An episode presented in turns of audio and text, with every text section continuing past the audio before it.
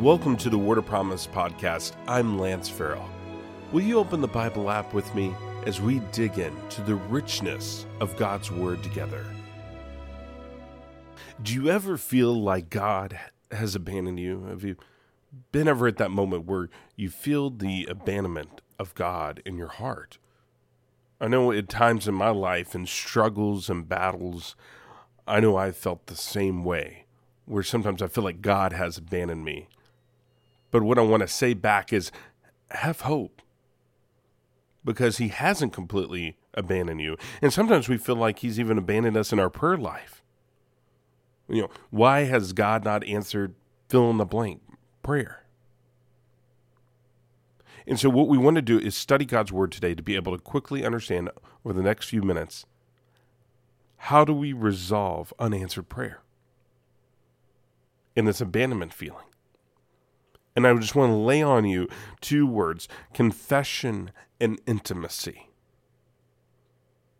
I want to explain that in just a minute. So let's read God's word now. Will you join me as we look at John chapter 14, verses 12 through 13? It says this Most assuredly, I say to you, he who believes in me, I want you to remember that word believes, he who believes in me, the works that I do, he will do also. And greater works than these he will do, because I go to my Father. And whatever you ask in my name, that I will do, that the Father may be glorified in the Son. Now, that word believes is fascinating. In fact, I was looking at the New King James Study Bible today, and, and this is what it said. It said the Greek word for believe literally means to place one's trust in another. It occurs over 90 times in the Gospel of John alone. So when we hear him say, Most surely I say to you, he's speaking to his disciples here, by the way, a little context. He's talking to the disciples in John 14. Jesus says, Most surely I say to you, he, meaning you disciples, me, Lance, you put in your name, fill in your blank with your name, who believes in me. And think of it as trusting, to put your trust in him in that prayer. So when you're going to come to him, he says, Look, you know, that I will do, whatever he asks, I will do. But before you can get to that, you have to what? The word belief comes in first. So I have to trust that he will answer my prayer. If I don't trust in him, if I don't believe that he will answer my prayer, then how can I expect him to ever answer the prayer? So the first thing we have to do is we have to trust that he will answer our prayers and truly believe it in our heart. No doubts, no uh, kind of half heartedly. To me, I, I heard this one time. You're either 100% committed to the Lord or 100% uncommitted to the Lord. There is no 50% committed or uncommitted. You're either 100% committed to the Lord Jesus Christ as your Savior, or you're 100% uncommitted to the Lord Jesus Christ as your Savior so be 100% committed in believing that He can answer your prayer. But let me tell you what it does not say when it says, you know, that I will do. It doesn't say, I will do it right when you pray, right on your time, right on your schedule. No, it just says that I will do it. And so we need to trust in His timing that He will answer our prayers know that also that God isn't answering what you want, but what you need. He isn't always going to give you what you want, but He will always, always give you what you need to survive and to pursue Him more.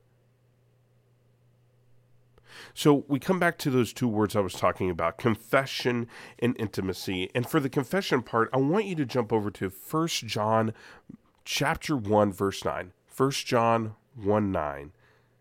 And it says this If we confess our sins, he is faithful and just to forgive us our sins and to cleanse us from all unrighteousness.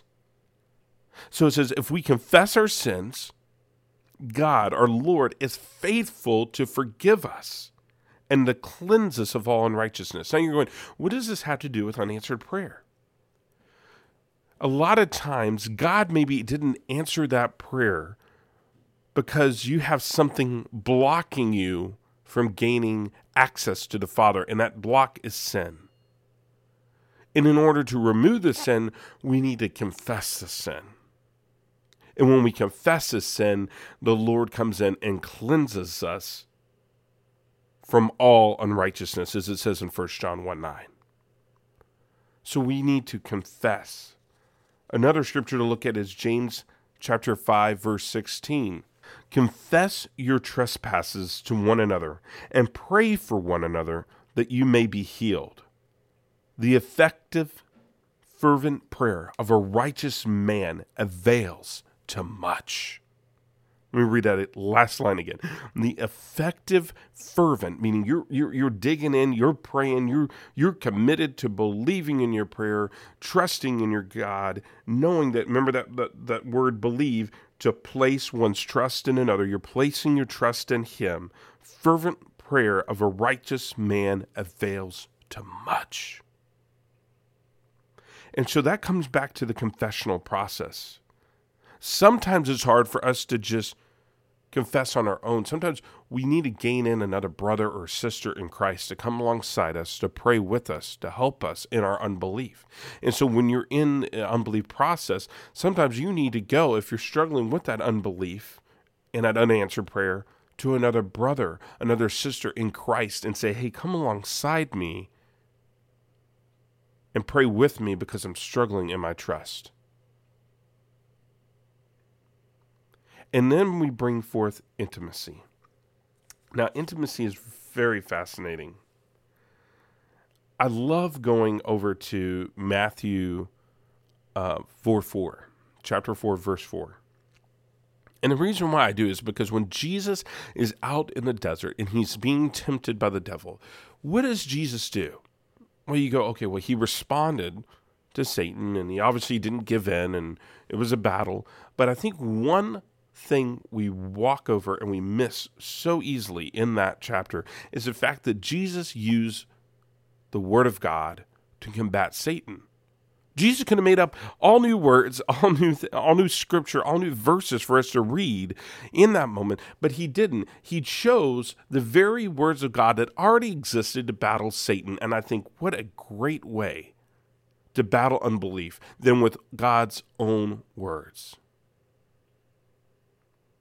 It's like that verse. It says, Be still and know that I'm God. Well, how can I know God if I'm not still? and henceforth brings intimacy, and what we're going to look at at Matthew 4 4. Matthew 4 4 says this. This is Jesus responding to Satan. But he answered back to Satan and said, in verse 4, It is written, Man shall not live by bread alone, but by every word that proceeds from the mouth of God.